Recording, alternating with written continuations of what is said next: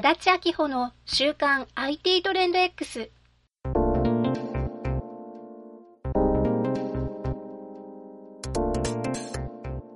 この番組では IT が世の中にどんな変化をもたらそうとしているのか、ビジネスがどのように変化していくのか、そんな話題をお伝えしています。IT を活用して一歩先行くビジネスを目指す人なら経営のヒントがつかめるでしょう。足立明穂の週刊 IT トレンド X。さて、今週はどんな話題でしょうか？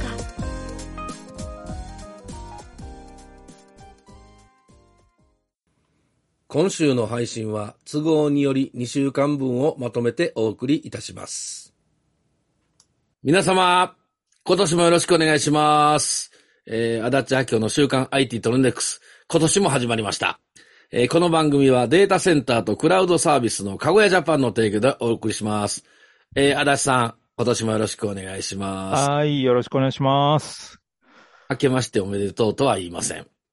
言いませんというか、言いにくいなんかね、空気感になっちゃいましたよね。まあ、いろいろね。あるしというか、まだね、あの、能登半島の方の震災もまだ被災されてるし、まだ見つかってない方とかね、まだまだおられたりするんで、うーん。まあ、大変やなと。ねで、また、羽田の方もね、飛行機の事故がありので、まあ、あっちこっち、あの、被災された方には、お見舞い申し上げますと。うん出だし早々暗いニュースで始まりましたが、はい。まあ、それはそれとして、うんねもう一週間経ちましたよ。そうなんですよ。なんやかんや言うて、うん。ええ早いんですよね、やっぱり。一年って50週間しかなかったんでしたっけ？50、52週、53週。?52 週間。うん。そんな、そんなもんです。もう52分の1が済んじゃいましたね。いや、どういう計算？それまあ、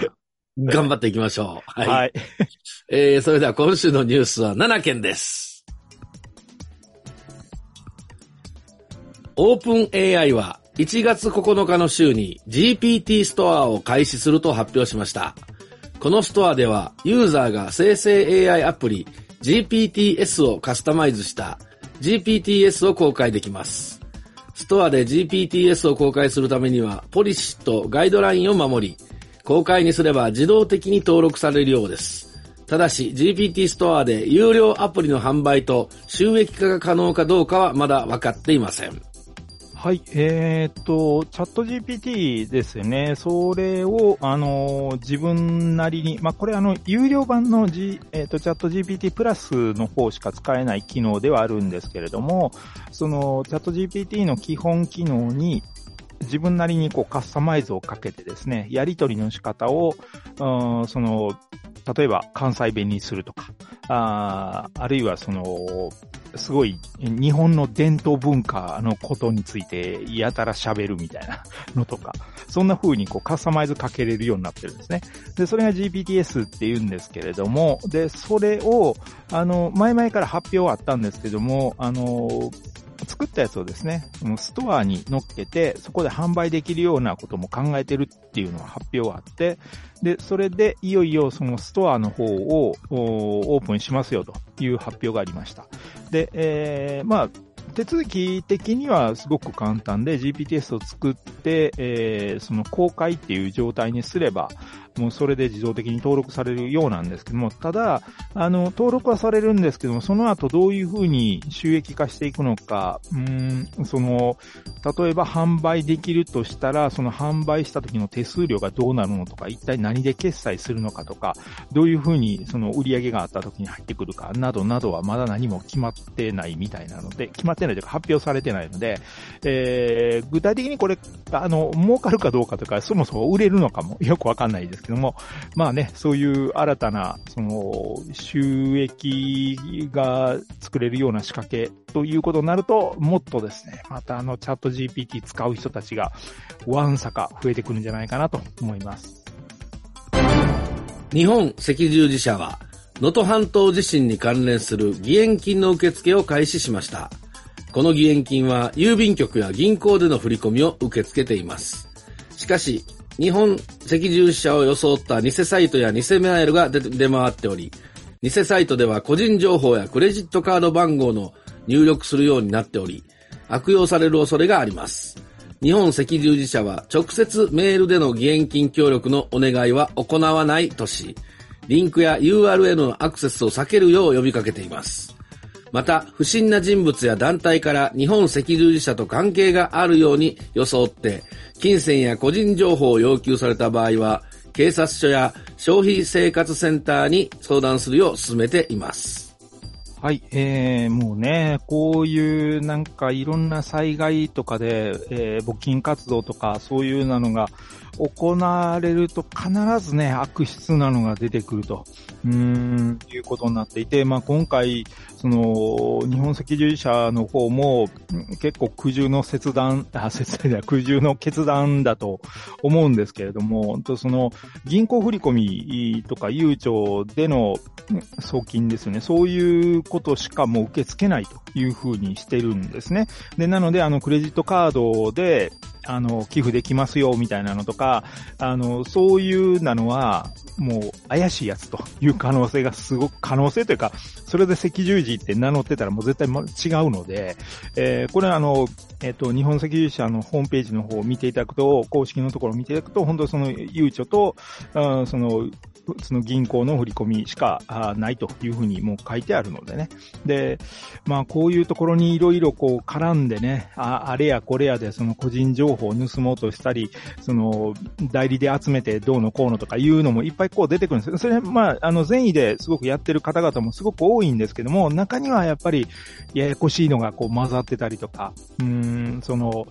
えー、お金集めるだけ集めてどっか消えてしまうやつとか、いたりするので、本当ね、その、どこがやってるのかとか、あそれの、本当その公式サイトとか、あちゃんとチェックしてですね、えー、そういったことは、ね、嫌ですけど、こう、騙されないようにしないといけないなと思います。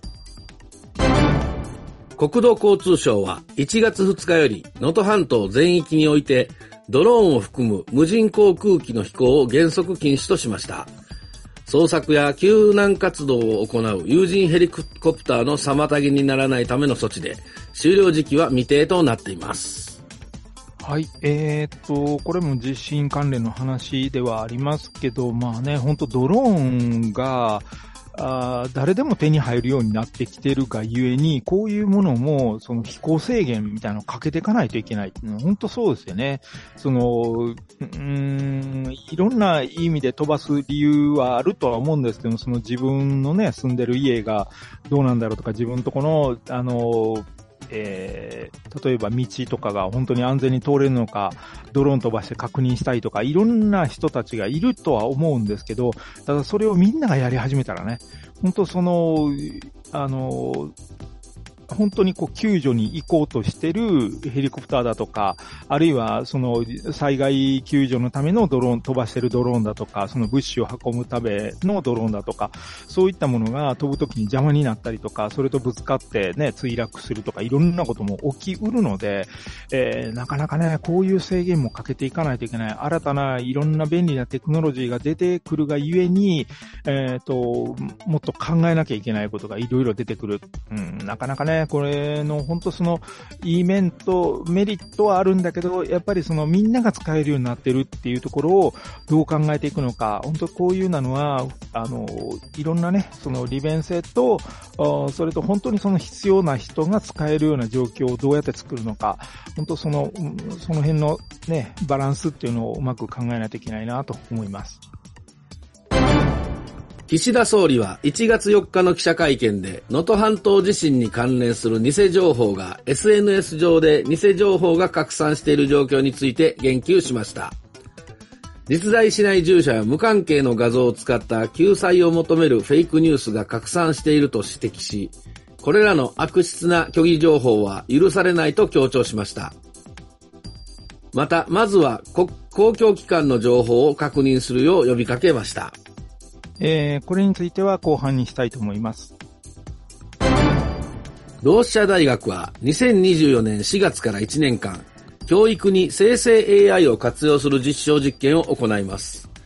学生の学習と教員による教育の両方を AI でどこまで支援できるかを検証します。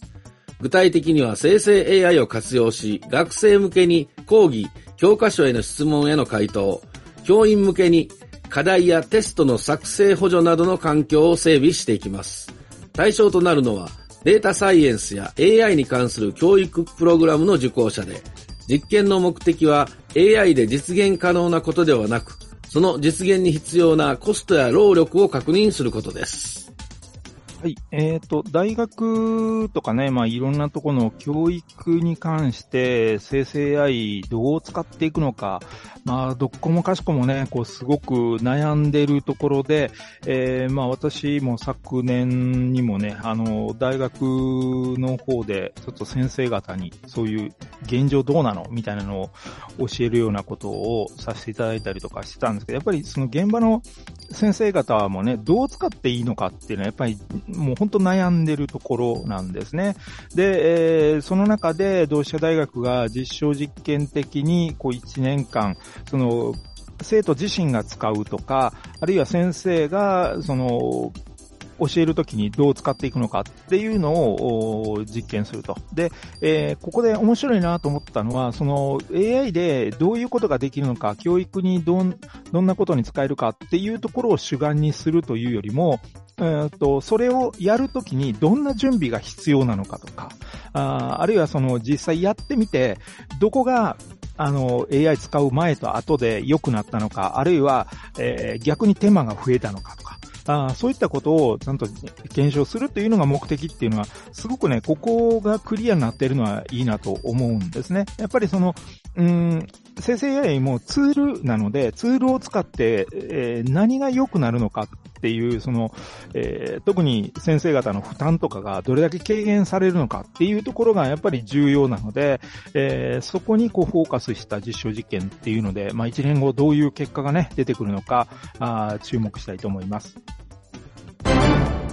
昨年10月、全銀システムの障害がシステム更新中に発生しました。主な原因は、為替手数料チェックプログラムの不具合で、金融機関間の送金処理に大きな影響が出ました。今後、全銀システムはメインフレームからオープン環境への移行を進める計画ですが、古くから使われているプログラム言語、コボルからオープンソースへ移行するには大きな変化を伴い、課題が山積みのようです。えー、まあ、全銀システムね、これもう、あの、去年の10月に、その、えー、振り込みとかね、そういうのが全然できなくなったりとかして、それも、その、あの、1時間2時間できないじゃなくて、数日にわたってできなかったりとか、で、さらにその間に溜まってた、あの、処理が一気に動くんで、またそこでトラブルが起きるみたいな、もう、なかなか大変なことになってたんですけれども、で、えー、まあ、いろんな原因がね、分かってきて、それをこう変えていかないといけない。で、その大きな一つの方針として、今ある、まあ、レガシーなシステムと言われますけど、古いシステムを、あの、新しいものに切り替える。で、特に今はもうほとんど、その、メインフレームという大型計算機に乗っかるようなシステムというよりも、ちょっとオープンソースを使って、えー、もう少し軽いというか、まあ、今の考え方に合わせたシステム構築をしていって、切り替えようというような方向になったそうなんですね。ただ、こうなった時にすごく問題になってくることがやっぱりいろいろあって、先ほど読んでいただいた、特にそういうその、コボルっていう言語が昔からあるんですけども、これは、その、えっ、と、会計だとか、経理処理だとか、そういった、あの、ものに適している言語、まあ、それ用に開発された言語なんですね。で、古いものは、あ古いシステムっていうのは、そういうコボルで使う、あの、作られているものがすごく多くて、で、もう、今、コボルを使うっていうのがほとんどなくなっていって、あの、今のオープンソースとか、いろんな、その、新しい言語で作られている。じゃあ、そこからこっちへ移すとなると、コボルを理解していて、今、あの、使われてるいろんな言語、最新のオープンソースの言語も知ってるっていう人がやらないとこれできないっていうことなんですね。で、そうすると、それができるようなエンジニアって、いるの？っていうね、そこになっちゃうんですよ。もう本当にその、えー、昔、コボルで設計してた人、それを使って開発してた人っていうのは結構もうね、あの、年齢のいってる方が多いので、えー、その人たちが今度最新の言語を理解するっていうのすごい大変だし、で、その、今のエンジニア、20代、30代の若い、えー、プログラム開発やってる人たちが、じゃあコボル知ってるかっていうと、言葉は聞いたことあるけど、実際どんな風にプログラム組むのかとか全然わからない。で、そこの架け橋とかがやっぱりすごい大きな問題になるんで、本当にこれね、うまくいくのかどうなのか、結構ね、大きなあ問題じゃないかなと思います。ニューヨークタイムズがマイクロソフトとオープン AI を著作権侵害で提訴しました。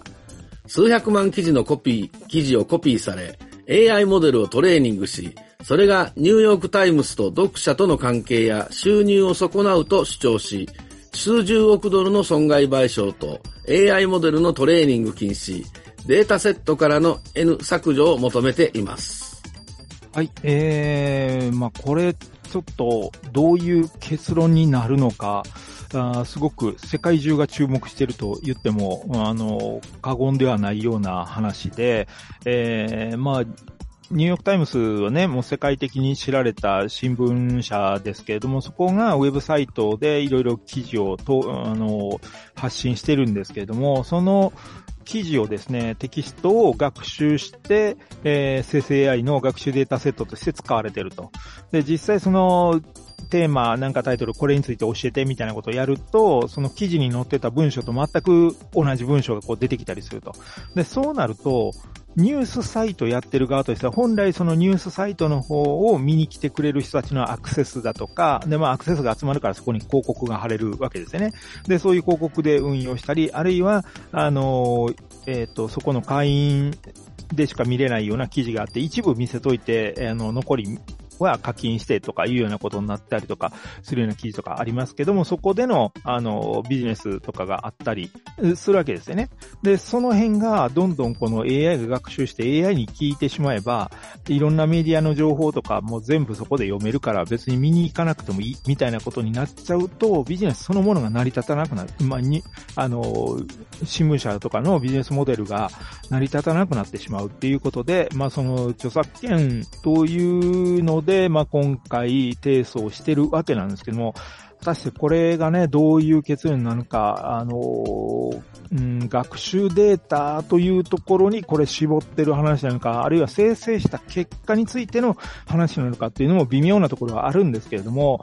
まあ、この結果次第では、あの、生成 AI の開発とか技術革新にブレーキがかかるかもしれないです。以上、今週のニュース7件を紹介させていただきました。後半に続きます。えー、足立さん、足立さん。はい。あの、かごやさんがですね。はいはい。ハイパーコンバージドインフラをサブスク型で利用できるサービスっていうのをされてるみたいなんですけど。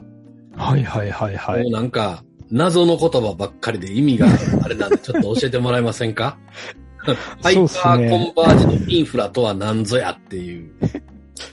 なかなかね、こう、あの、なんのこっちゃねんって感じはするんですけど、はい。あの、要はサーバーをね、自分のとこでまあホームページやら、まあいろんなあの会員サービスやらしたり、サーバー持ってるじゃないですか、いろんな会社さんが。はいはいはい。で、それを、まあ自分とこで置いてたら、その、なんかトラブった時とかって予備の、あの、ハードを置いとかな、サーバー機を置いとかなあかんとか、いろいろあるわけじゃないですか。はあはあ、で、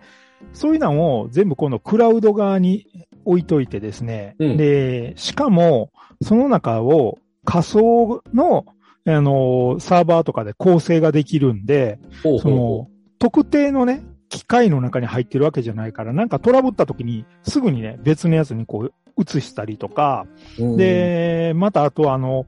よくキャンペーンとかセールスとかでこうやった時に、うわーってアクセス集まったりするじゃないですか。はいはい、はい、そういうのやると。で、その時に、その負荷が急に高くなって、こう動き遅くなって重たくなって、みんなが、なんやそりゃ売れへん、いや、買えへんやみたいななったら、それはそれで問題になるから、はい、そうすると、こういう、あの、かぐやさんのサービス使うとですね、その時に、こう、サーバーをね、あの、分散させて増やして、こうカバーしたりとか、で必要のない時はこう少ない台数で動かすとか、そういうことがね、こう、柔軟にできるっていうのがね、すごいええとこなんですよ。ああ、それをまあ、で、サブスクで、サブスク型でできるっていうのが、まそうそうそあ、いいっていうことなんですね。う。そうですね。わかりました。まあ、あのね、これちょっと詳しく話すとちょっとかなり長くなるので、えー興味のある方はですね、えー、かごやさんのホームページのおサービス一覧ページに入っていただいて、あの、HCI サービスというところに入っていただくと、おハイパーコンバージドインフラについてのサービスについて詳しく書いておりますので、えーぜひそちらの方をご覧ください。えー最後のニュース、ニューヨークタイムスが、うん。マイクロソフトやオープン AI 著作権侵害でって、はい。これは今までこんなんなかったんでしたっけ？だから結局、その、あこれ、まあ、いろいろ国によって法律が違うんで、解釈がいろいろあるんですけど、その、今までは学習データとして使うんやったら、まあまあ、ええんちゃうみたいな感じだったんですよ。はいはいはいはいはい。要は AI がね、ただ学習のために使ってるんだから、あの、そのままコピーしてるわけじゃないから、著作権違反じゃないよね、みたいな感じなんですよね。なるほど、はい。うん。で、日本でも、あの、文化庁の見解では、その学習データとして使う分には、基本的には許可を得なくても OK っていうことになってるんですよ。はいはいはいはいはい。うん。で、ただ、そこはまあ、ええとしても、その、結果的に今度、例えばまあ、このニュースみたいなんで、その、えーニューヨークタイムズが著作権の問題で、あの、提訴した、あの、提訴、提訴したニュースの記事について教えてとかって聞いたら、ニューヨークタイムズに書いてある記事そのままの文章がドワって出てきたら、いやいや、ちょっと待てよ。待てよ。話。え、それ、それやられだしたら別にニュースサイトなんか誰も見に行かなくなるやんっていう話になるわけじゃないですか。まあそうですよね。うん。で、そうすると、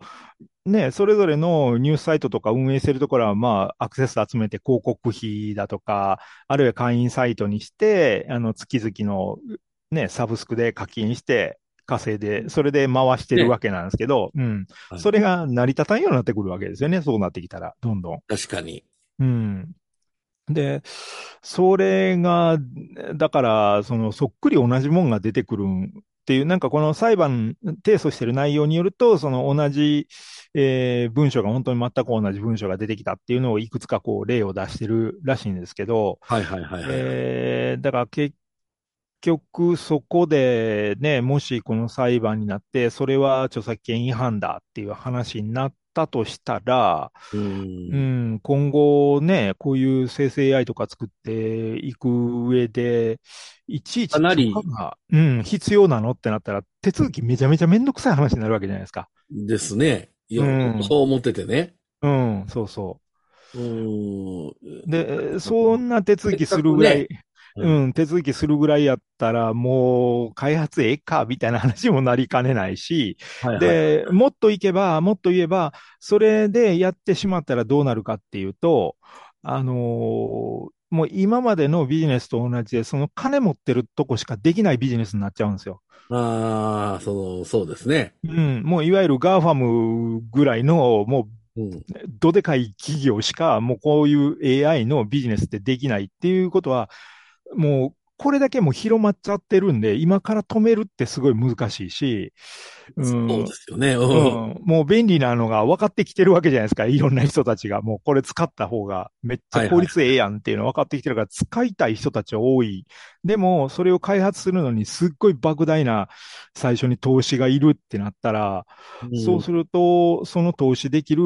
巨大企業しかできないようなビジネスになってしまって、もう独占状態になっちゃうんですよね。そうなると。はい、そうですね。うん、だからなかなかね、これ、単に著作権だけの問題っていうよりも、その先のね、はいその、経済全体の話にもこれ絡んでくるので、なかなかね、ややこしい話やなと思ってて。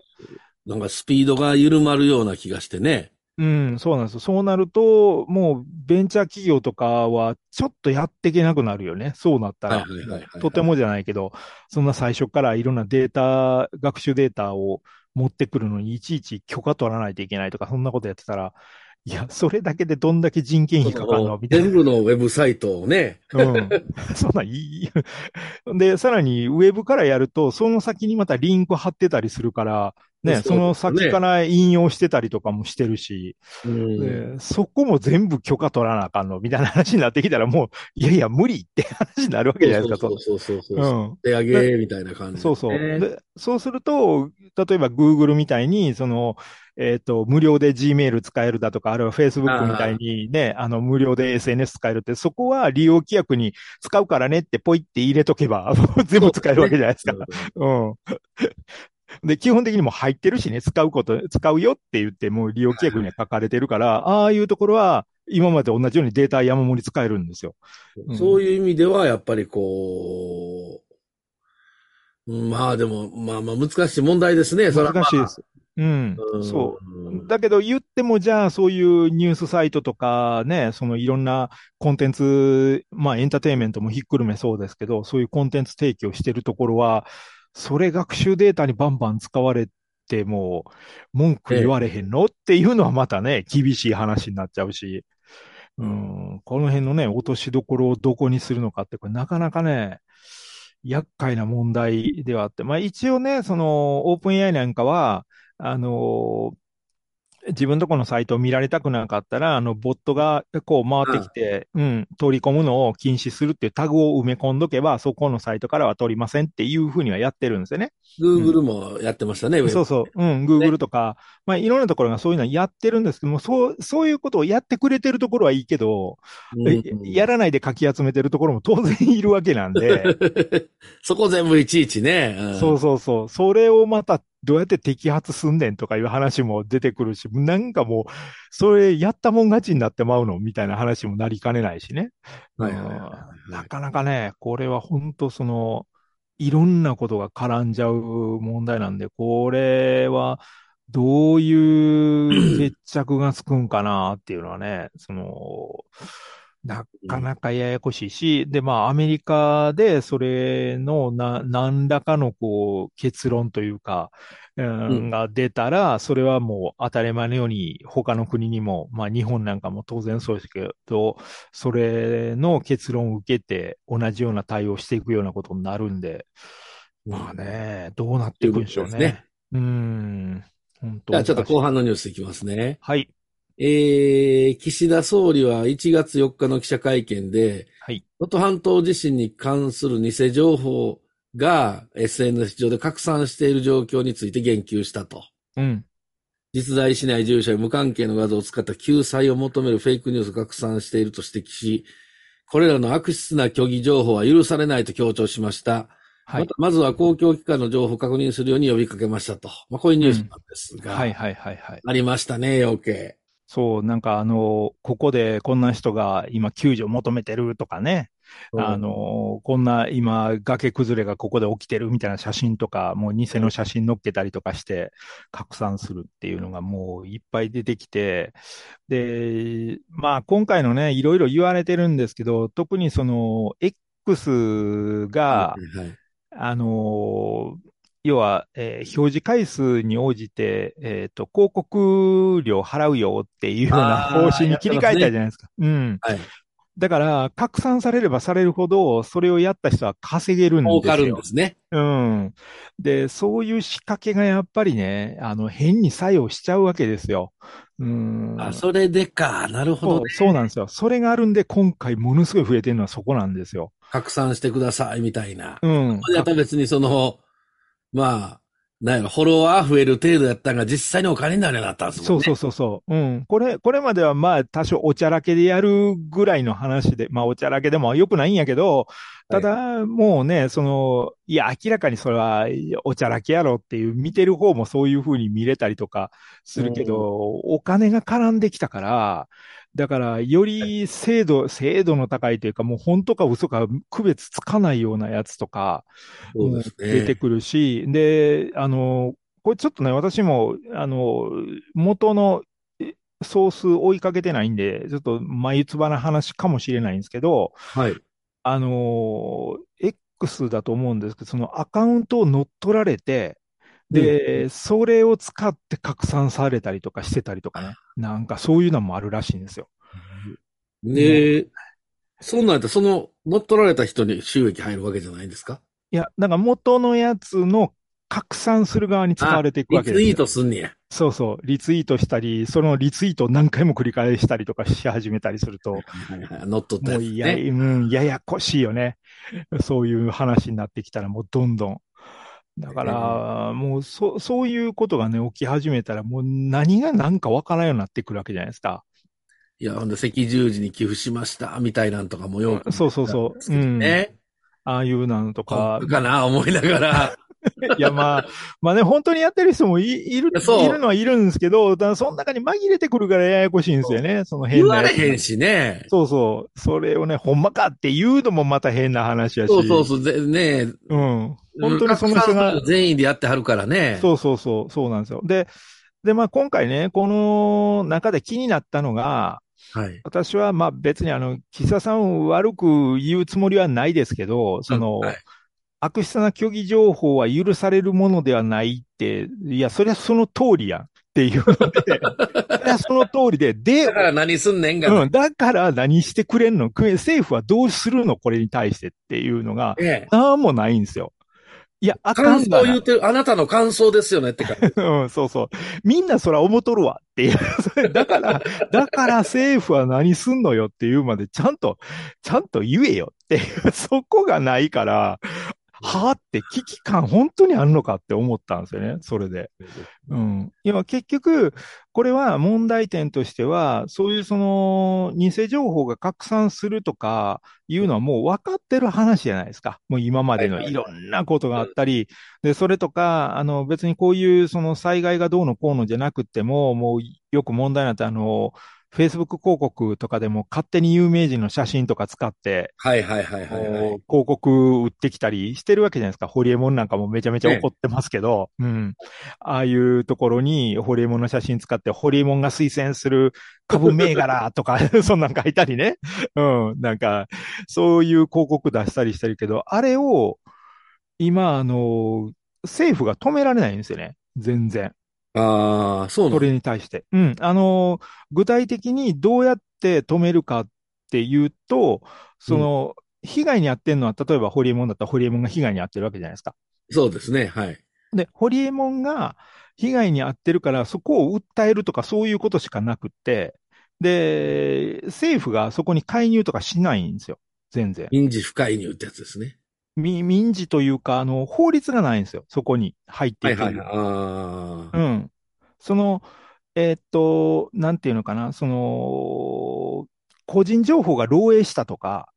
はいそういうものであれば法律があるから、それって国が動ける話にはなってくるんですけど、えええええ勝手に写真使われたっていう話って、ちょまあ、肖像権とか著作権とかのそこの話になっちゃうから、そうするとお互いで話してねっていう話にまずはなって、そこで裁判を起こすしかなくてみたいなことで、んその被害を受けた人が動く以外にないっていうような状況になっちゃってるんですよね。えはいはいはいはいはい。で、そこら辺がやっぱりややこしくて、えー、だからそう考えると、あの、私が思ってるのは、もう岸田さんにぜひそれやってほしいなと思う。こういう災害時に政府が運営する SNS みたいなのをちゃんと作ってほしいんですよ。ああ、なるほど。うん、政府が運営してる SNS っていうのが、普段別にそんなにね、たくさん情報流さなくてもいいと思うんで、はい。緊急時はここを見てくれと、政府の情報とか自治体の情報は全部ここから発信するからっていうのをやっとけば、かなり防げると思うんですよ。うん。いや結局、そのね、今だと SNS でこういう偽情報があるから、正しい情報を確認してくださいって言われるんやけど、正しい情報がどれやねんっていう状態になるわけじゃないですか。うん。そこがようわからんからみんな右往左往しちゃうわけでしょうん。そそれでもやっぱ情報は欲しいしね。うん。うん情報は絶対いるわけですよ。特にもうね、被災してる人とか、そうそうあの、被災地にね、あの、親戚がいるとか、うんあの、知ってる人がいるとかになると、やっぱり気になるから、みんな知りたいわけですよね。いろんなことを。うんうん、それは当然その通りなので、で、だったらそういう時に使える、あの、SNS っていうのを政府が管理して、動かしていかないといけないし、その利用規約とかそういうものに準じて、ちゃんとその利用規約とか、あのー作って、で、偽情報を出したやつはもう、例えば登録するときには、それこそね、マイナンバーみたいなの使って、はいはあの、誰が、あの、投稿したかとか、全部それ、い。まあね。うん、追っかけれるようにしとけば。正しいマイナンバーの使い方そうそう、そう、そういうことを政府がしっかり、あの、そういうサイトとかそういう SNS を作っといてくれればみんなそこに、そこ見れば一番確実なんやってはっきりするからいいんやけど、そう、そういうね、ことをなんでやらへんのかなっていう、ちょっと、なんでそれを、あの、海外のメディアに頼るのかなっていうね、なんかあの、確かにね。うん今までも、あの、結構言ってますけど、あの、自治体とかが LINE 使って、なんかね、あの、情報発信とかしてんのも、いやいや、ちょっと待てよって私なんかすごく思うんですよ、そこ。なんで海外のとか民間のやつをこう使うのかなっっていう。ちゃんとそこは政府がしっかりそういうもう運営して、もう金かかるのは当たり前やけど、でもそれやっとかないと、ぐっちゃぐちゃの情報が流れていくっていうのは本当にええのそれってって、それの方の被害がめちゃくちゃでかいんちゃうのっていうね。なんか思うんで、ぜひあの、木澤さんこれ聞いてると思うんで、あの、ぜひですね、そういうことをやってほしいなと思いますんで、ぜひあのね、そういうのができることを今年は期待したいなと思います。はい、足立さん、今週もありがとうございました。はい、ありがとうございます。いやーお正月は何されてたんですか？お正月はですね、私はもう毎年なんですけど、ほい。えー元旦の日には、あの、近所のコンビニとかを回って、えーあの、いわゆる四大新聞、あの、朝日毎日読売産経、で、プラス日経新聞、で、はい。あとはえ地方新聞っていうのを、あの、買ってきてですね、はい。で、それを読み比べるっていうのをもう本当ね、20年ぐらいやってるのかな、ずーっと毎年。いつも YouTube に毎年あげてあそうですね。あの、その時、やっぱね、これね、長いこと続けてると、そはい。の、変化してきてるのがすごいよくわかるんですよ。見えてくるんですか？うん、いろんなことが見えてきて、はい。で、ここね、やっぱりコロナ禍になってから、あの、すっごい変わってきたな、あの、すごいというか徐々にこう変わってきたなと思ってたんですけど、はい。今年はね、ガラって変わった感じがする。あその、傾傾向っていうか、うん。その、掲載する内容とか、やっぱり、元旦のやつやから、その、今年こんなことありますよとか、こういう年になりそうですね、みたいなのとか、結構そんなのとか、あとあの、正月の新聞って、あの、2部、3部、4部とか、ものによってあって、ああ、ありますそのいろんなね。特集があったりするじゃないですか。はいうん。でそういうのもね、こう見てると、その各社の、その何に注目してんのとか、まあ世の中的にどういうことにみんな関心があるのとか。で、あとね、もう一つ面白いのが、ええあの結構そんなんて、あの、ネット、今ってね、もう今日のニュース、取り上げたニュースじゃないですけど、その、新聞社もウェブサイトいっぱい作ってるじゃないですか。もうニュース記事とかも載っかってるし。そうですね。うん。はいだからニュース記事見るんやったらそっちで見れるやんっていう人もいるんですけど、え私が見てるのはそこじゃなくて、えはいあ。の、広告も見るんですよ。どんな広告が載っているか。どこの企業が広告出してくるのかとか、で、はいはいはいはい広告の量が増えたり減ったりするんですよ、やっぱり。おー。その時によって傾向がやっぱあるんですよね。はい。えー毎年出してたとこが出なくなったりとか、新しいとこが出てきたりとか、やっぱ広告ってやっぱそれなりにね、お金かかるから、まあそうですよね。ん新で聞一面ぶち抜きみたいなのもありますそうそうそうそうそう。うん。そんなのを出してるところがすごい変わってきたりするのとか、見てると、やっぱりそれぞれの業界とか、その会社の勢いみたいなもんとか、あーで、あとはその、そのこう、出てくる広告によって当然やけど、その読者層が変わってきてる感覚とかね。はいはいはいはいはいはい。そういうなんて、新聞、紙の方で見ないとわかんないんですよ、そんなのって。ああ、そうだ。ウェブじゃね、ちょっとね。うん。ウェブに出てくる広告なんて、そんなん、全然違うからね、あれは。あくまでも、ああの、見てる人のアクセス履歴とかそんなんで全部分析されてるから、全然そんなん関係ないからね。あの、山崎さんのとこにはもうやたら、あの、えーっと、お酒控えましょうみたいなサプリの、あの、広告とか、そんなんばっかり出てくると思うんですけど。え そう、そういう、だから、結局それ見てたら分からへんじゃん。あとあの、記事の大きさ？はいどういう記事を大きく扱うのとか、小さくしてんのとか、それってウェブじゃ分からないんですよね。そういうのって。なるほどね。うん。だからそれを知りたくて毎年正月は新聞買いに行ってやってるんですけど、今年はいすごく感じたのが、あのーまずね、その、近所のコンビニに買いに行くんですけど、いつも。はい。だいたい、まあ、2つから3つぐらいコンビニ回ったら全部集まってたんですけど、今年ね、はなぜか、日経新聞だけはめっちゃ売り切れなんですよ。い。へえ、それはな、なんで、なんでなんですか？なんか、それ、うん、なんかね、で、ようやくね、6軒目のコンビニで見つけましたよ。はい。どんだけ、どんだけ回っとんねんってめっちゃ歩いたわ、正月からもそうなんですね。う。うん。6軒目ってようやく日経新聞あったとか思って。はいで、だからそれね、それで今回の、まあ、読み比べてって、その最初に感じたのが、まあ、その、さっき言った、まあ、記事の話よりも広告でまず言うと、はいあの、四大師のやつがね、ちょっと広告減ってる感がやっぱあったんですよ。ああ、やっぱりね。ううんん。その、あの、前面ででかく出してるとか、この2面で見開きになっているような広告とか、すごい少ないんですよね。で、ところが、その、四大師それ減ってる感があって、なんかちょっと薄くなったな、みたいな感覚があったんですけど、これが日経新聞開いたらめっちゃ広告多いんですよ。あ、そうなんですね。はい。うん。なんか日経新聞に広告が集中していて、他のやつにあまり広告が載ってない感じがしたんですよね。で、ということは、これ、違う見方すると、日経がそれだけ広告乗っけれるっていうことは、日経新聞読んでる人が多いんやなっていう。そうですよね。うん。で、それと、あのー同じように私が6件目でようやく日経新聞見つけたように、みんなやっぱ正月から日経新聞買ってるっていうことですよ。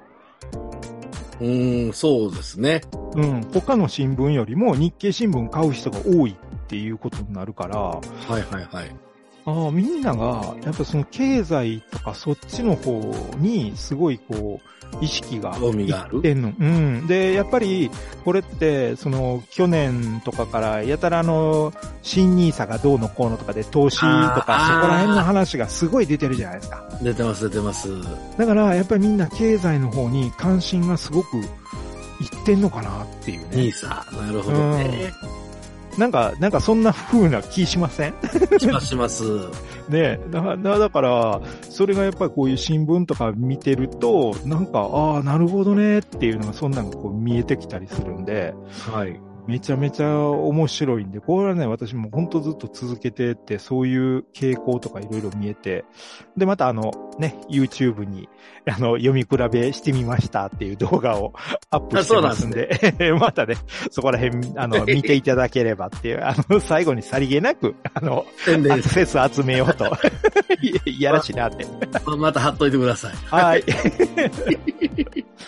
いや、まあ僕もまた、あの、ああ、やってはるわっていうの流れてきたから見てたんです。うんまだ見てなかったです。はい。ぜひ、あの、いろいろその辺喋ってますんで、はい。よかったらご参考まで。今年もよろしくお願いします。はい。よろしくお願いします。ありがとうございました。ありがとうございます。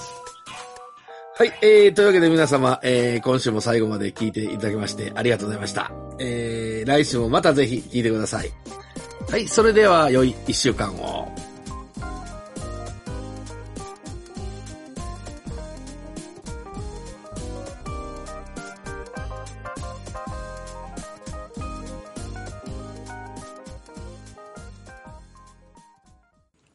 続いて、1月17日分の放送をお送りします。はい。皆様こんにちは。足立明の週刊 IT トレンデックス今週も始まりました。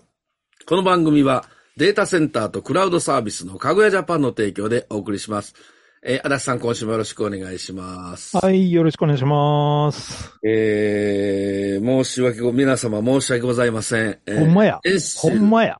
ほんまや。先週の放送がですね、えー、ちょっとトラブルで、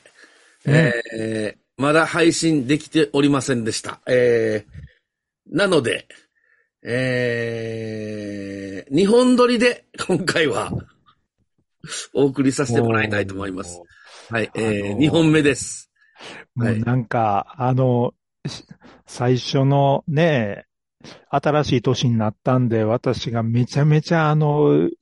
時間かけて寝て寝て、あの、最初のご挨拶の原稿を書いて、むちゃむちゃやって、頑張ったのに、配信されてないとは。私のせいでございます。私は何も悪くございません。そうやで。そうや。ニュース行きましょう、ニュース。はい、はい。はい。えー、今週のニュースは8件です。フォルクスワーゲンは、ラスベガスで開催されている CES2024 で、自社の車にチャット GPT を組み込んだ音声アシスタントを搭載することを発表しました。このシステムは、車内の空調やナビゲーションの操作、簡単な会話も楽しむことができます。例えば、薬が必要なんだと話しかけると、近くの薬局をナビに表示するといったことができるようになるそうです。はい、えー、もうなんかいよいよここまで来たかっていう感じですよね。あの、まあ、知ってる方多いかと思いますけど、昔のあの、ナイトライダーというね、えー、海外のドラマありましたよね。車が喋ってくれるっていう。まさにもうそれが ついに、フォルクスワーゲンで実現してくるっていう、なんじゃこりゃみたいな感じですけど、あの、ね、簡単な会話がこうできて、薬が必要って、薬が必要って言ってて、そこで薬局をリストアップしてくるっていう、もうその、ね、意味、意味というか、その薬が必要で、薬を検索するんじゃなくて、そこから薬局っていうところにつなげて、ちゃんとそこを、あの、ナビに表示してくれる。もう、すごいことになってきてますよね。えー、まあ、なので、えー、だんだんもう本当そのね、昔 SF 映画とか、アニメとか、そんなに出てたようなことが、昔というか最近のやつとかでもそれがですね、もう現実のものとしてなってきた。まあそういうところにね、入ってきたなと思います。アップルは新しい MR ヘッドセット、ビジョンプロをアメリカで2月2日に発売すると発表しました。アップル初の MR ヘッドセットで価格は3499ドル、約50万円からとなっています。空間コンピューターと表現していて、音声と視線の動きなどで操作できるようになっています。はい。えっ、ー、と、アップルがね、だんだん、この、まあ、VR とかって言うなみたいな話をしてますけれども、えっ、と、ビジョンプロっていうそのヘッドセットなんですけれども、ただ、あのなんか VR みたいに仮想空間で表にこう、なんかね、目の前に、えー、3D 空間が広がるみたいなだけじゃなくって、えー、その、一つのその、インターフェースですね、コンピューターのインターフェースとして作り上げるということをすごく意識していて、で、えー、今あるそのいろんなヘッドセットって、被っ、プラス手になんか他のデバイスを持って操作するみたいなところがあったんですけれども、これはもう空間コンピューターというような言い方をしてる空間コンピューティングとかとも言ってるんですけれども、その目線とかですね、瞬きとか、あその顔の向けた方向だとか、そういったことでもうそのコンピューターを操作できるようになるということなので、全く新しいその、うん、デバイスであり、インターフェースが登場してくるということですね。なので、えー、まあ、ちょっとね、価格は、ま、かなり高い。特に今円安なんで、めちゃくちゃ高い、えー、状況にはなってるんですけども、新たな、その、コンピューターの操作方法として、えー、これからね、使われてくるんじゃないかなと。えー、まあ、どこまでね、これうまく浸透するのか、ま、またこれを長時間被って使えるのかどうか、あこれからいろんな人たちが、あ使って、えー、結果が出てくるのかなと思います。学校法人聖営者学院の有志国際高等学校が VR 技術を活用した通信制高校の新しいシステムを導入しました。生徒はアバターを通じて VR 空間で授業に参加することができ、メタバース生として進学できるようになります。授業だけでなく、オンラインホームルームや文化祭、e スポーツ大会などの学校行事も VR 空間で行われます。高校の卒業資格も取得可能で、メタバースや VR 技術に関する知識を深めることができると言われています。えー、もう、フルで、フルでっていう言い方がいいのかどうかわかんないですけど、すべて学校の、中で行われることを VR 空間で、まあ、仮想空間でね、え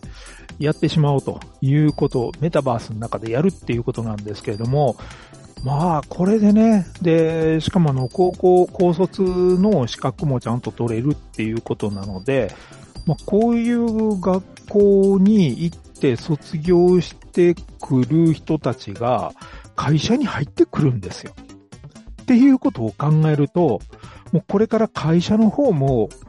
あの、メタバースの中で仕事をするとか、あそういったことが当たり前になっていかざるを得ない。もうこういう感覚が当たり前になって3年間そういうところでね、えー、学校で授業を受けたり、いろんなイベントもやってっていうようなことが普通に行われるようになってきたら、あもう嫌がおうでもいろんなものがそこに対応せざるを得なくなるし、その子たちにとっては当たり前の感覚なので、ないことが不思議になってしまう。うん、まさにね、そういう時代に入ってるので、えー、今の経営者の方々、そんな時代がもうすぐ来る。もう本当にね、高校生がそうなってくるっていうことは、もう5年とかの先には当たり前のようにそんなことができないといけないっていうことなんで、ぜひ、そういうことも意識して、えー、経営改革とかしていかないといけないかなと思います。オープン AI は新しいサブスクリプションプラン、チャット GPT チームを提供開始しました。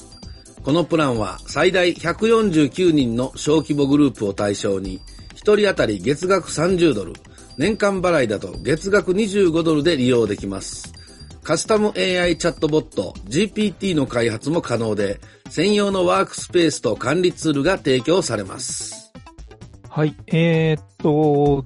この OpenAI がね、今までは、あその無料のチャット GPT と、それから月20ドルで使える有料チャット GPT プラスっていうのがあって、さらに、えー、値段がね、あのー、プライスリストとか書いてないんですけど、エンタープライズ版っていうのがあったんですね。で、エンタープライズ版はお問い合わせくださいみたいになってて、あの、いろんな噂が飛び交っててよくわかんないんですけど、めちゃくちゃ高いって言われてたり、一方で、あの、月、うん、数万円ぐらいかな ?1 アカウント。なんかそういう話もあったりとか、よ、よくわかんないんですよね。そこら辺の、あの、謎のプランと、まあ、この3つだったんですけども、そこに新たに、えー、月30ドル。まあ、年間だと月25ドルですね。今の、あの、有料版、一般の人が使えるチャット GPT プラスにちょっとプラスアルファしたぐらいのものになってきてるんですけども、それが出てきて、まあ、グループ管理ができるということなので、まあ、小規模の、えー、小規模って言ってもほとんどの企業がこういうのでも十分じゃないかな。まずは、あの、どっかの部署だけとか、そういったところでやるんだったら、最大149人なので、えー、全然カバーできると思うんですけども、まあ、これが出てきたことによって、えー、っと、ビジネスで使う用途がこう広がってきたのかなと。で、これは、あの、入力した内容を学習しないっていうような形でできるそうなので、そうなると、よりそのビジネスで使うのに使いやすい。まあ、とはいえね、あの、ネット越しなので、絶対漏洩しないというわけではないところは、ちょっといろいろ考えないといけないですけども、ただ、あの、企業向けのユースとして、この金額で出てきたっていうのは、また一つ、そのチャット GPT の利用範囲拡大していくんじゃないかなと思います。パナソニックはアマゾンとの Fire TV ライセンス契約と協業を発表し、スマートテレビの OS に FireOS を採用します。これまでのビエラではオープンソースの Firefox OS を使用していましたが、2024年のグローバルフラッグシップモデルからは FireOS ベースに移行し、Alexa を使った声による操作が可能になります。えー、これについては後半にしたいと思います。ソニーは新しい没入型空間コンテンツ制作システムを開発しました。クリエイターは現実と仮想空間をシームレスに行き来しながら没入感のある空間コンテンツを制作できるように設計されており、ヘッドマウントディスプレイをしたまま、キーなども操作可能になるそうです。両目で 8K を実現し、非常に高精細な 3D を安定的に描画できるそうです。はい。えっ、ー、と、まあ、ソニーの方から出てきた、その、まあ、コンテンツ制作システムではあるんですけど、そのヘッドマウントディスプレイがね、かなり、あの、性能がすごくいいものが出てきて、まあ、両眼で 8K っていうことなので、8K になるとですね、何が違うかっていうと、えー、っと、解像度からすると、理論的には人間の目の網膜の解像度より高いと。言われてるんですね。まあ、実際その 8K 画像とかって見ると、人間の目では見えなかったものがそこに映ってたりするっていう、もう、なんかすごい世界になってきてるんですけど、それが、あの、ヘッドマウントディスプレイでこう見えるようになってくると、めちゃくちゃ細かい、その、えー、3D モデルが作れるようになるんですね。今までだとどうしても、うん、その、モニターの解像度だとか、あるいはヘッドマウントディスプレイも、4K っていうのがあったりとか、それ以上のもあるんですが、かなり重たくてですね、なかなかこう、あの、それをつけたままいろんな 3D モデリングするって大変だったりするんですけども、その辺もかなり軽くして、で、かつ、その、えー、リアルとそのバーチャルの間のシームレスに動できるっていうことは、そのヘッドマウントディスプレイしたままで、例えばキーボードの操作だとか、いろんな、あの、周りにいる人たちとのコミュニケーションとか、そういったこともできるようになるので、えーえー、その3モデルの制作とか、そういったことにすごくこう、あの、没頭できるというか、いちいちこうね、あの、外したりつけたり、みたいなことをしなくていい。かなり、これになってくると、あの、モデリングの精度というか、その辺がすごく上がってくるんじゃないかなということで、ま、また、あの、このあたりから一歩、その、クオリティの高いですね、えー、いろんなデジタルコンテンツとか、デジタルでえー、行える作業があ進んでいくのかなと思います。アメリカのスタートアップ、ラビットは、モバイル AI 端末、ラビット R1 を発表しました。AI エージェントを搭載し、ユーザーが声で指示するだけでアプリ操作を行います。将来的にはユーザーがアプリ操作を教えることができるそうで、価格は199ドル。アメリカで3月から4月に出荷予定。日本を含む海外は2024年後半の発売を予定しています。はい。えーとですね、これは、あのー、新しいそのインターフェース、まえっ、ー、と、今日取り上げたニュースの中の最初に、えー、言ってた、なフォルクスワーゲンにね、あの、チャット GPT がくっついて、その車と話ができるみたいな話がありましたけど、で、今度、これはですね、ラビットっていう、まあ、ちっちゃい、あの、なんていうんですかね、スマホというよりももう少し分厚くて、えー、まあ、その、うん、そうですね。文、文庫本の本というか、そんなのちっちゃいようなもんなんですけども、そこに、えっ、ー、と、インターフェース、うん、AI を搭載したインターフェースがあって、えー、声で指示すると、そいつが連動しているスマホとかを動かしてですね、あの、いろんなアプリの操作ができるということなんですね。つまり、あの、いちいち、そのスマホを取り出さなくてもいいと。うん、取り出さなくて、しかも、その、アプリのいろんな操作を声でできてしまうというようなことなので、新たなその音声のえー、インターフェースとして使えるようになってくる。で、このラビットのところには、ね、カメラとかあ、そういうものもついているので、そこで撮影したりとか、いろんなことができるようになってるんですけども、まあね、本当こういう新たなそのインターフェースが出てくると、AI と組み合わさることで、できることがガラッと変わっていくので、また新たなサービスや、今まで思っても見なかったような、あの、使い方っていうのが登場してくるかなと、なんかね、ワクワクするようなニュースです。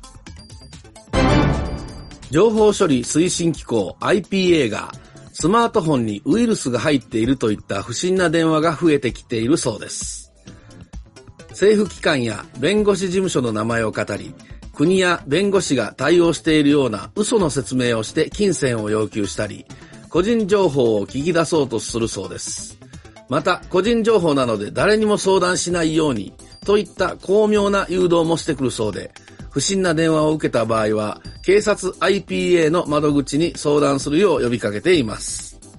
えー、もうね、次から次へと、まあ、あの、いろんな悪いこと考えるもんだなと思います。で、えっ、ー、と、電話でですね、その、政府機関、まあ、デジタル庁だとか、まあこういうね、今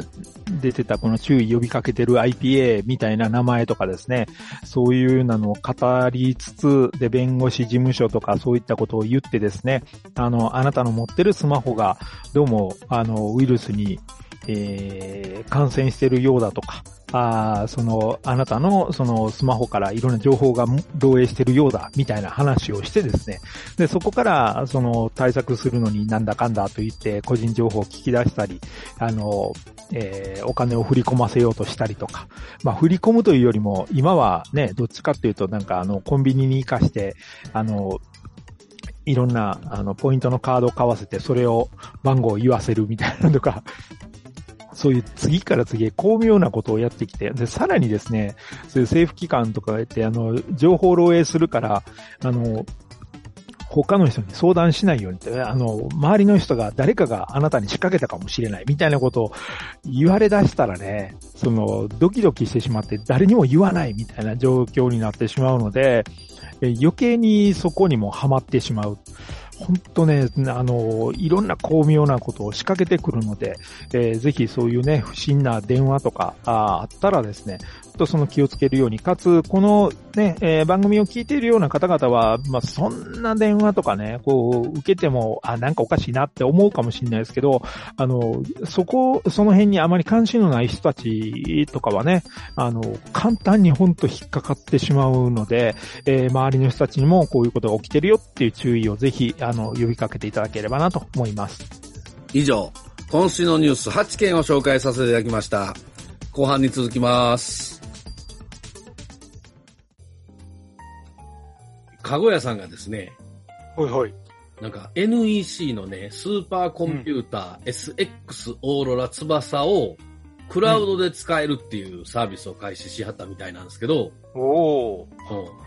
うん、スーパー、うん、スーパーコンピューターをクラウドで使うってどういう利用ができるんですか？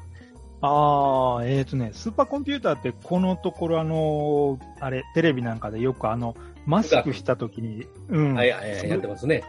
唾がどれぐらい飛ぶかとか飛ばへんかとか、いろんなやってるじゃないですか。はいはい、えー、ああいうね、もうめっちゃ計算せなあかんやつとか使いたいときに、スーパーコンピューターはめちゃめちゃ役に立つんですよ。なるほど。で、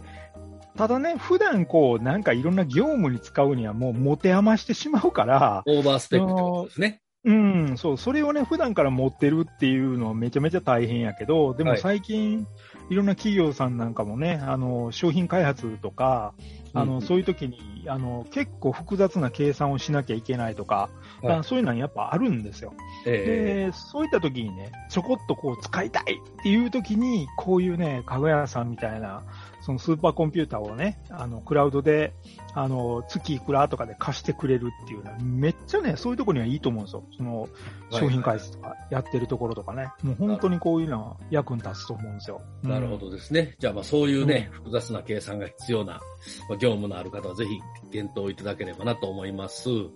えー、まあ詳細はね、かごやさんのホームページから、えー、トップページのサービス一覧というところに入ってもらうと、HPC サービスっていうメニューがあるんで、そちらで詳しく解説されていますので、えー、そちらの方をご参照ください。えー、フォルクスワーゲンにチャット GPT が搭載されて、ナイトライダーになるという、一発目の。ねもう、もうあの頃見てた男の子たちの夢よね。ね あれは。車喋れるってっていう。うん。で、まあ、な、だら、もうこれからね、どんどん自動運転も。そうそうそうそう、まあ、進むと、ほんまに声だけで、うん、あのー、ま、あのー、ナイト、え、ななんて呼んでたっけ？あの 忘れた、何やったっけ？あそこまで行ってくれと。宮古島のサイゼリア行ってくれと ね。宮古島のサイゼリアって？サイゼリアにそんな自動運転のやつ？昨日行ったとこやから、あの、ふと思いついたんですけど、な、ピューって行ってくれるようになるんでしょうね。そうよね。で、それとか、あの、いや、帰りは電車で帰るから、言ったら、じゃあ空調入れましょう言ってくれるんでしょうね。うん。で、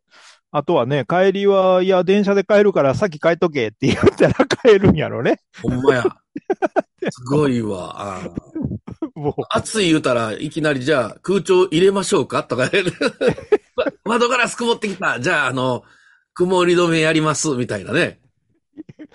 いや、それか、あれです、あの、ちょっとぐらい汗かいた方がいいっすよって言われるかもしれんし。歩きながら言って。そうそうそう。こっから歩いた方がいいっすよって、なんか100メーターぐらい前で止められたりする。まにあの、役に立たん助手席に座ってる人よりずっと役に立ちそうですね。役に立った助手席の人って、ひど。いやいや、寝おるしね、助手席。疲れてる時って腹立つから。そうそうそうそう。いや、これあれですよね、あのー CES2024、えーはいはい。9月の10日から12日までやってたんですかね。僕うんも、うん、いろいろ見てて、うん。ね、前に紹介したの AI ピンとかね。そうそう、もう、いろんなのがもうね、出てきてて、もう何でもかんでも全全部 AI 絡みになってるからね。もう今は。AI 絡みで、もう、だから、で、車も多いっていうことはもう、あれは家電のショーなんですよね。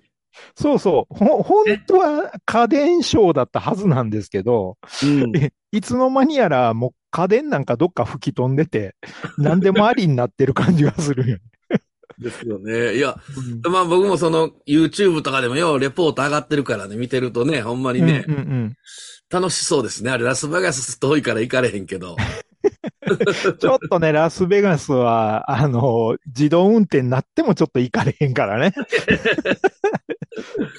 いや、だから今日のね、ニュースでも結構それ絡みのなんかいろいろ多そうですね。うん、そう。だから本当、なんか AI がね、なんていうのかな、その、とにかくいろんなものにくっつき始めたっていうのがあって、まあ今日もね、いろんなニュースの中で、とにかくその、インターフェースがもう全然変わってきてるっていうところで、はい今までどうしてもね、そのコンピューターとか搭載したやつ便利なんやけど、ただその操作方法をやっぱある程度人間側が学習しないと使えないっていうものばっかりだったじゃないですか。うんはいはいはいはいはい。うん。で、だから、その、いくらスマホで簡単簡単とはいえ、あの、使い慣れてない人たちにとっては、特にね、高齢者の方とかはもう、ようわからんっていう風になってたわけでしょ？はいはいはい。で、それが、普通にし話しかければ、それでやってくれるし、あの、あえっ、と、音声で答えてくれるから、会話して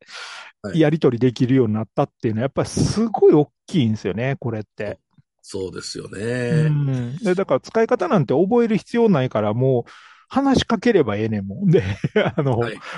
向こうからね、思ったこと言うたそうそう、思ったこと言うて、で、その機械の方がどう設定してわからんかったらどうしますかって向こうから聞いてくるし。はいはいはいはいはい。だから、ね、もううん。本当そもうちょっと情報くださいみたいに言ってくる、そうそうそう、うん、言うてくるから、あの、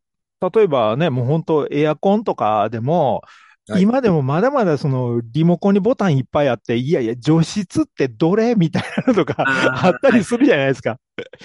そう、そういうなのがなくなってきて、ももうちょっと湿度下げてっていうだけで良くなるんですよ。もテレビも最近ややこしいからね、あの、う、ややこしい、ややこしい。あの、つま、えーだからその、ああのー何、サブスクのネットフリックスとかね、ああいうの立ち上げるのも、どこ、まあ、ボタンあるやつはありますけど、うん。一回、ホーム画面には戻ってから何かとかも、そうそうそう。なんぼ、うん、で使い、にくないんか。うん、やろうとしたら、なんか、え、パスワード入れなあかんのとかで、え、パスワード入れるのにキーボードってどこやねんみたいなのとかも、そうようわからん。キーボードの操作方法もなんかもうテレビやからね、リモコンでやらなからもう、うっとうしいね。う、どうしよう。こ れだもうパソコン持ってくるわ、パソコンの前で見るわってね。そうそう。いや、まあでも、そういうなんがどんどんどんどんまた便利になっていくんでしょうね。うん。あの、恐ろしいぐらい便利になっていくんで、いや、ほんともう機械の使い方っていうのが全く変わってくると思うんですね、これから。うん。すごいでまあ、えーはい後半のニュースはちょっとま、また別で、今度はメタバースの話ですね。メタバースじゃないですよ。パナソニックの。違うわ。テレビですよ。今、今のテレビの話したからテレビで行くのかなと思ったら、ううまいこと繋げる夜やな思ったのに、違うんかい。つなごうと思ったら、あの、今パッと目に入ったんがメタバースだった。あれ？みたいな。なんかうまいこと繋がらなかったですね、今ね。いや、まあまあ、ちょっとじゃあもう一回読みますね。はい。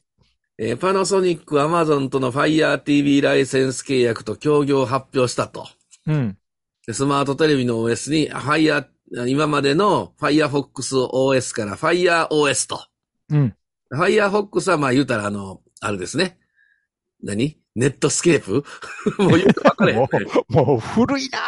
そんなん言うても、わからん人いっぱいおるよ。似てません。FireOS と FirefoxOS やから。うん、まあまあ、はい。モジーラね。モジーラ、モジーラ社のやつですね。も Firefox う。どこまで遡ってんねん、文字なんて。え、会社名そうちゃいましたっけ？うん、確かね、そんな、そんなやつになってますね。まだモジラで残ってたやつ。うんで、あの、で FireOS っていうのは Amazon が開発した OS ですね。えっと、アマゾンは Chrome ですよ。え、Amazon Chrome? あ、アマゾンじゃなかった。ごごめんなさい。間違えた。Google ね くうん、Chrome は Google で。アマゾンは、そう、あの、開発というか、そこに関わってるんじゃなかったかな。Android をなんかカスタム、カスタムしたいろいろ。うん FireOS ですよね。FireOS でね。まあ要は Amazon のまあの OS か。うん。でまあまあ、ややことにかく、そう、えー、とにかく、ファイ、ファイア OS が乗ったっていうアマゾンのやつ乗だ。うん。でもパナソニックはもう今年の、うんえー、モデルからうん FireOS ベースになって、で、まあ、アレクサ使ってね、うん。あのー操作可能になるってあるんですが、あのー僕ももう昔からね、うん。スマートスピーカー、アレクサ、めっちゃ使ってるんではいはいはいすけど、はい。チャット GPT と比べたら、うん。もうあの、天才博士と赤ちゃんぐらいちゃいますか まあまあね。それぐらいもう、もう、あの、レベル、あの、レベチやから。レいやこれ悪口じゃないですよ。悪口ね。いや、便利やからいいんですけど、結局使えるのってな、何かけて言うぐらいですもうん。あの、い一問一答しかできないでしょ？アレクサとか。ん。一問一答しかできひんし、その前、うん前後の文脈聞いてくれへんし、な、何も覚えてないからね。思えてない。あの、うん。よう間違えよるしね。勝手に喋るよしね、突突然。この、うん、いや、いや別に文句は言ってないですよ。もう便利に使ってます。だから、あのー電気つけてくれ言うたらつけてくれるしね。うんうんうん。ただもうなんか、うん、あの、こっちが言い方を覚えなあかんっていうかね。そうそうそうそう。そこ、そこですよね。うん。電気つけてくれのと、ライトつけてくれと、あ、ね、しょう暗い、暗いでって言ったらもう絶対あかんからね。暗 暗い。絶対無理、無理。暗いからわかりません暗いからなんとかしてって言ってもあかんからね。いやー、だからね、まあ、まあ、ある意味、だからそういう意味でも僕はもう、まあ前からね、その、うん。AI っていうのは使い慣れてるからこそ、あの、チャット GPT すげえなと思いますよね。うん。チャット GPT にしたらええのにね、パナソニックもね。いやー、まあね、したいんやろうけど、うん。まだまだそこら辺、その日本語の曖昧さをどこまで吸収できるかっていうのが、結構まだハードル高いのは高いんですよ。ああ、なるほどね。うん。あのーまあ私がノートの記事で、あの、いろいろ書いてますけど、はいその、例えば年末にやったやつで、あの、こたつってね、絵描きおらへんのですよ。全然。あ、こたつの絵を。ああ、うんはいチャット GPT に、最初にこたつって何何か知ってるって言ったらちゃんと説明しよるんですよね。その、はいはいはい日本の、あの、冬の暖房器具の一つで、その低いテーブルに、あの、毛布とか布団をかけて、で、その中に、その、電気とかで、そのヒーターが入ってて、あの、そこに、あの、足入れて温まるみたいな説明をちゃんとするんですよ。で、はいちゃんと説明するから、こいつ絵描けるかなと思って、じゃあ、こたつの絵描いてって言って描かしたら、はいなんか、あの、なんかテーブルの上に布団がドーンって置いてあるだけみたいなやつを描いたりとかね。テーブルの布団がドン。うんドンって置いてて、あの、まくり上がってるんですよ、全部。だから、いやいや、これ空気漏れて寒いかなっていう、その、そんな状態になるから、やっぱり分からへんのですよ。で、あれやこれやいろいろ教えて、いや、もうテーブル、テーブルまず書いてって言って、そっから全部教えたんですよね。あの教えた。はいはいはい。うんテーブルをまず書かして、で、うんその上に、あの、ホテルのテーブルクロスがかかってるみたいに、あの、布団かけてっていうのとか。やってうん、で、そこにこう人が座って足を入れてるのを書いてって言ってやったら、はいそしたらテーブルがめっちゃ高くて、みんなあの、座ってる人より上なんですよ、テーブルが。いや、違うかなって。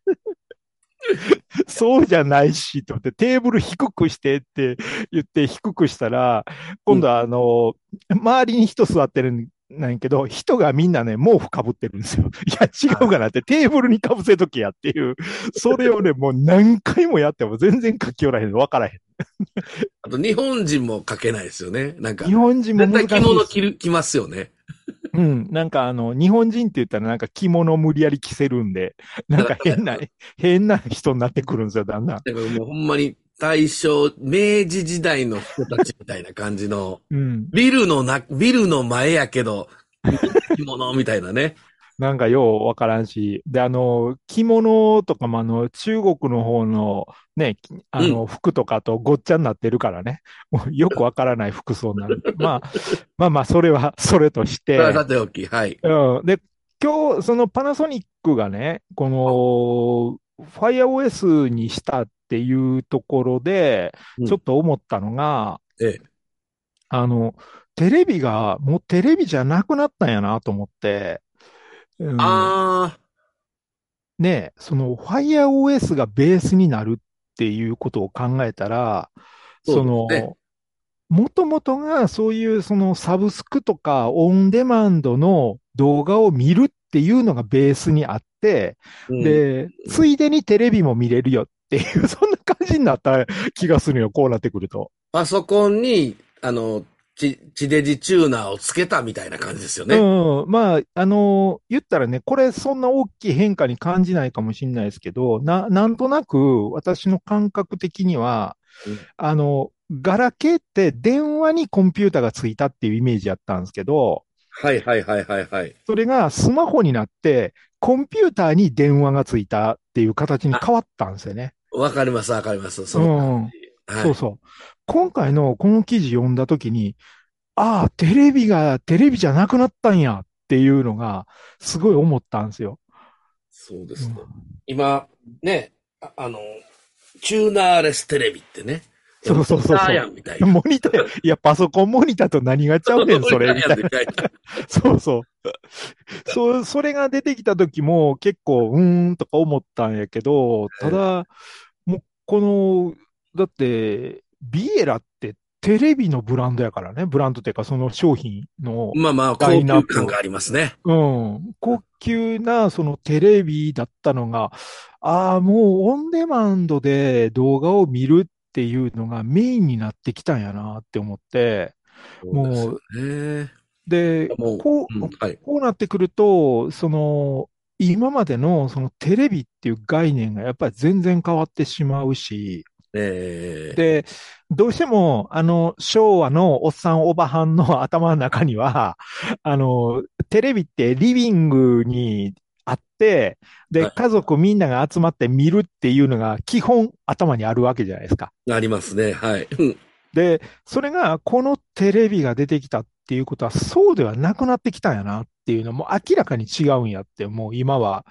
その、みんなで見るもんじゃなくなり始めてるなと思うのは、すごいや強くなってきたんやなと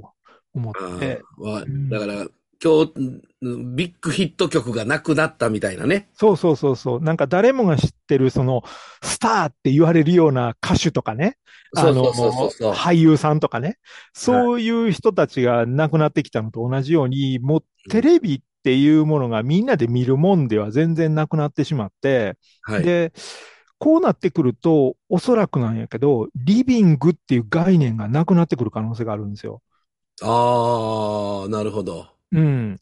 あそこになぜ集まるかって言ったらみんなテレビ見るからみんな集まってたわけじゃないですか。そうですね。うん、どう考えたって。ね確、かに。うん、あのね、うちらの子供の頃ってあの、子供部屋とか言って最初もらってめっちゃ嬉しいけど結局テレビないかそうそうそうそうそう。ら、ね、い、今の方行って、あの、いかんとテレビ見られへんかったわけじゃないですか。ほんまにそう。はい うん。1時間までとかね。そうそう言われて、いや、あんた、あんたここまで8時までしかあかんでって、あとはあの、お父ちゃん見るからって、お父ちゃんが野球見るんやからとかいう、そんなそう話。そうそうそうそう。うん。まあまあ、その当時はやっぱりね、親の、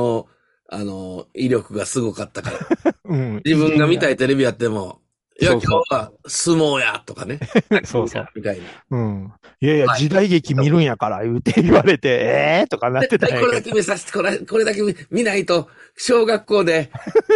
ど。つ いていかれへんねん、言って。ビデオもないしね、その頃は。ないない、ないから。まあまあ、そういうね、あの、みんなが集まる場所のリビングっていうのがあったけど、このテレビがもうこんな風に変わり始めたんで、うん。そのリビングっていうものをどう考えるのかっていうのがもう概念変わってくるし、はい。で、そうなってくると、その、家の間取りとかもまた変わってくるんちゃうかなと。あ、うんなるほどね。うん。だからこういう変化って実は、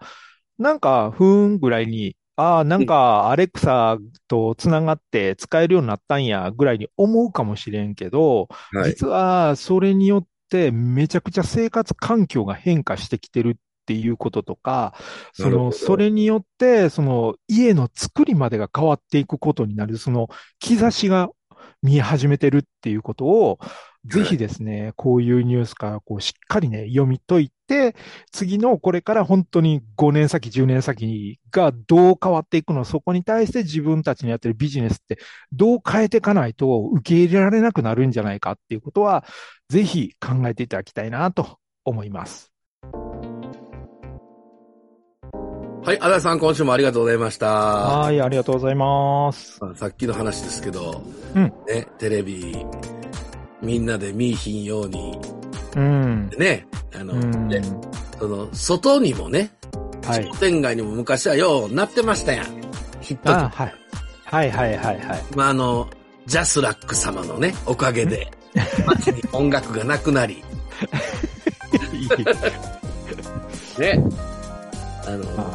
ねあとあの、散髪屋とかでもずっとラジオとかね、テレビとかね、そうそうそ ずーっと流れてたよね。う。うん。ねえ。ねえって。もうほんまにね、まあ、そうそういう愚痴が出てきますけれど。ほんであの、いや、さっきも今僕ね、親、親父にね、この、他のテレビ見たいのに、相撲を見せられたけれども、そのおかげで相撲おもろいなと思うな思ったしね。うん。で、あの、この年になってくると、あ、見てたのわかるわって感じになるよね。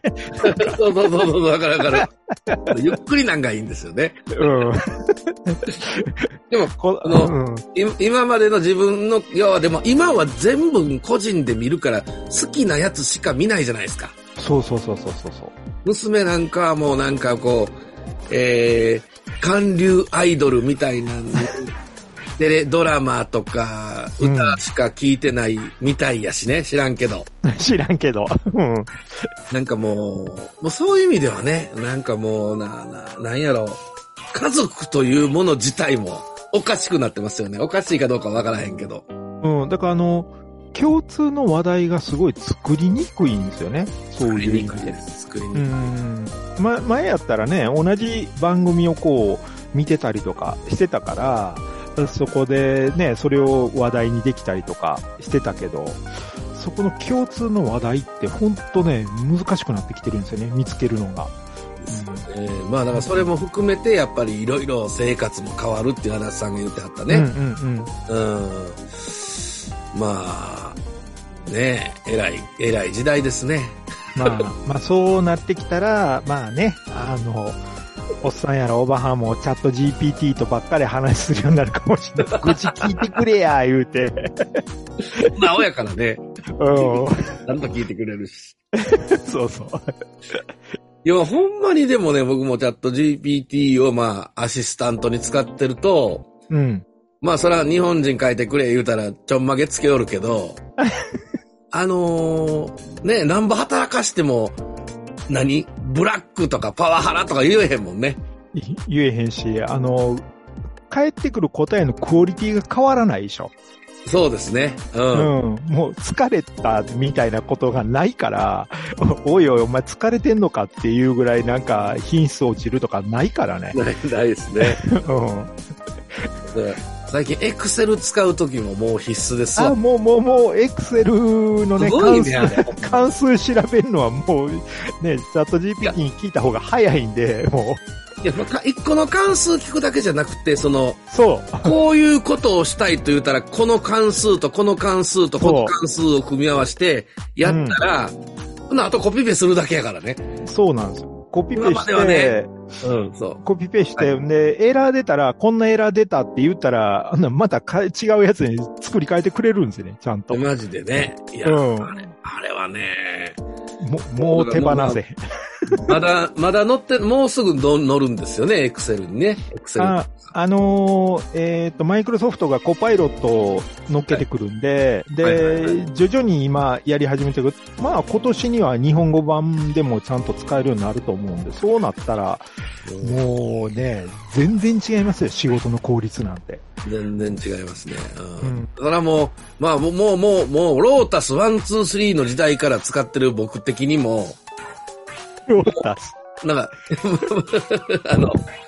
まあまあ、ある程度関数も知ってるし、こう、こう組み合わせたりうんうんうんもしてる、も文字列のね、はい文字列を数字に変換するとか、うんまあ、素人はわからないじゃないですか。はなんでエラー出んねや、みたいな。あ、これ数字が文字列になってるわ、みたいなね。い。うん。だから、ああいうなんをじゃあ関数で変換してとか、まあ、まあそこでまあ、なんていうんかな、飯食ってきたとこもあるわけじゃないですか。はいはいはいはい。うん。もういらんね、こういう人。僕みたいな人は。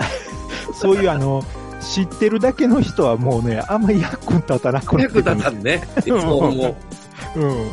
そんなんチャット GPT に聞いた方が早いやんってなるからね。だから、ネットで探したらええやんっていうね、その、うんうん全部覚えさせられましたよ。あのうん。いい国作ろう、鎌倉幕府覚える暇、あ覚える意味ないですよね、年号とか。うん、もう、ね、今はだから単に知識を覚えとくっていう意味はあんまりなくなってきて、まあ、Google のね、検索出た頃からもそういうのはすごいいろいろ言われてたわけじゃないですか、結局。はい教育の場とか、例えば大学生がレポート書くのに、その検索エンジン使わせるのかどうするのかみたいなのとか、そんなんいっぱい言われてたんですけど、そんなレベルちゃうからね、もう、今は。うん。いや、だからもう、僕ら学生の頃は、覚えるのがイコール勉強みたいなところがあったから、うんうんうんうん。無駄な10年ぐらい過ごしたなと思って。いやいやいや。いや、そう、無駄かどうかはわからんけど、でもそれがあったからこそ今のこういう技術が出てくるんでしょ？結局は。まあまあ。そうなんかな。うん、そう、そうっすよ。そう、それ日が本、人はだからその詰め込み、詰め込みやから、うん何にも今ないですよ。何にもない。詰め込んだ結果、チャット GPT みたいなやつがいっぱい育っただけそうなんかチャット GPT にもなら考え。る教育、今はアメリカでは考える教育が主流じゃないですか。ディスカッションしたり。ね。うんうんうん僕らも考えるな、覚えろやったからね。えうん。うん。そんなん先生に聞いて先生も分からへんから。うん。とりあえず覚えといたらええねん。この数式、この通り覚えとけって。覚えるのがお前らの仕事やって。もうね。50代の愚痴でした。い やでもそう言うて若い子に教えとったおっさんですけどね。自分たちも、言うても、いやいやいや、まあまあまあ、あのー世の中進むからね、なんぼね。そうです。うん。古い、古い、何？古いやり方にしがみついていたら、えー、ね、あの、時代に鳥を残されますわね。うん。取り残されるし、もうなんか、あの、話が全くできなくなると思うんですよね。もうそうなると。うん。言うてることが通じへんから、お互いに。はいはいはいはいはい。うん。全く違うもんね。全く違う。はい。そういう世の中になってきますんで、まあ、頑張りましょう。告知等はありますか？今週。いや、あの、特に大丈夫です。あの、すいません、2回分同時配信なんで、頑張って皆さん聞いてください。ああ、そ、そうや、そうやったっけそうやったっけちょっととぼけときますわ。というわけで、今週はちゃんと、あの、はい。はい。えー、じゃあ、そんな感じでよろしいでしょうか、足立さん。はい、ありがとうございます。はい。ではでは、えー、はい。というわけで皆様、えー、今週も最後まで聞いていただきましてありがとうございました。えー、来週もぜひ聞いてください。はい。それでは、良い一週間を。